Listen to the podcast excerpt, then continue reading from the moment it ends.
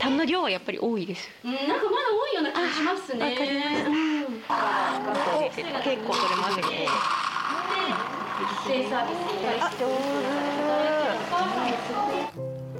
札幌で2歳から14歳の娘4人を育てる雲上正弘さんと吉江さんの夫婦です長女の美優さんと次女の美久さんが遺伝子に疾患を持つ医療的ケア児で2人とも人工呼吸器や痰の吸引など24時間医療的ケアが欠かせません。この日次女の美久さんは肺炎を患い入院中で家では美優さんが訪問看護を受けていました。私がお家のことをやってる間に看護師さんたちが来てくれてお姉ちゃんの体調管理とかを見てくれて寝るまでのあの準備をしてくれてますね。子供たちがいながらこう寝るまでのケアを私はやっぱりここではしてる余裕がないのですごい助かりますね。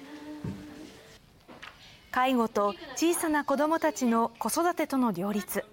そのバランスの取り方が難しく感じることもあるといいます救急車を呼ぶっていうことは、まあ、結構最近もあったんですけどお姉ちゃんが搬送されてで私も夜中に行くってなったら下の子たちも起きたら「ママはどこ行くの?」って泣き叫んで。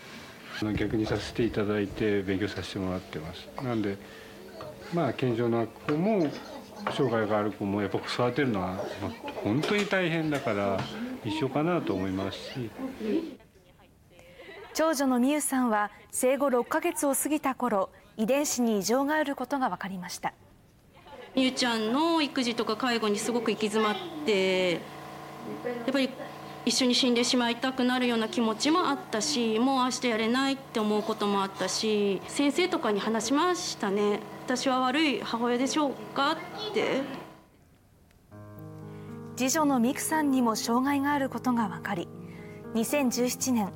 同じ立場の母親たちが働けるよう NPO 法人ソルウェイズを立ち上げました。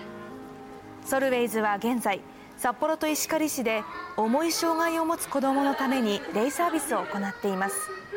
職員およそ100人のうち18人が医療的ケア児を育てながら働いています。お母さんも休む時間も必要だと思うし時にはやっぱりぐっすり寝て仕事をしないっていう時間も必要なので何か自分がこの子たち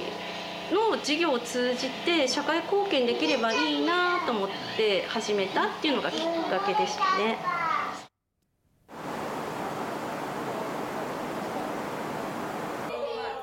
小樽市に住む小島健太郎君6歳。脳が髄液で圧迫される水頭症や二分脊椎症などの障害を持つ医療的ケア児です。生まれつき下半身が不自由で歩くことができません。生まれる前の主治医の先生からのお話だと車椅子の生活になるので歩くことはないでしょうっていうことで言われてました。母信子さんが出会ったのは元メジャーリーガーの松井秀喜さんなど多くのプロアスリートのトレーナーを務める小初雄一さんでした。神経へのアプローチに特化した治療法で健太郎君は去年10月から自宅で施術を受けています。多分体幹っていうかねすごくしっかりしだしたから、はい、このず俺ずっと力がこうずっと入ってるんで。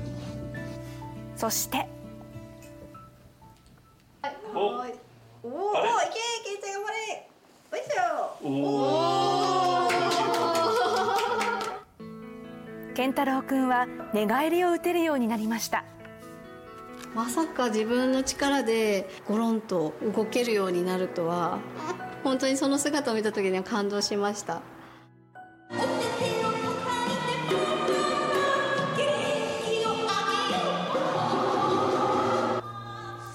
先月石狩市に歌やダンスのパフォーマンスを届ける心玉プロジェクトがやってきました鑑賞するのは医療的ケア児とその家族。劇団四季や宝塚歌劇団出身の俳優の歌声が会場に響きます。公演を依頼したのはソルウェイズの雲上さん夫婦です。障害を理由に楽しむことを諦めてほしくない。雲上さんは今医療的ケア児が宿泊できる短期の入所施設を2025年度を目標に石狩市に作る計画を進めています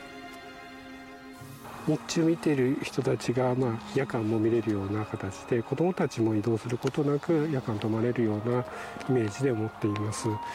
でこちらにまあ診療所小児科を作りまして、まあ、ドクターの先生が近くにいることによって安心して、えーと、と泊まることもできますし連携もすることができるのかなと思っております建設予定地は住宅地のすぐそば障害のある子が地域にいることが当たり前になってほしいという願いも込めています地域にこういう子たちがいて、まあ、成長して成人になっても地域の役割を果たすんだよっていうことをあの支援者と家族だけでやってるのではなくてやはりこう地域の人たちにどう関わってもらえるのかみんなに知ってもらうっていうことも非常に大事なのかなと思っています。どんなに重い障害でも医療的ケア児が地域の一員として生きられる社会を作りたい。雲上さんたちの活動が続いています。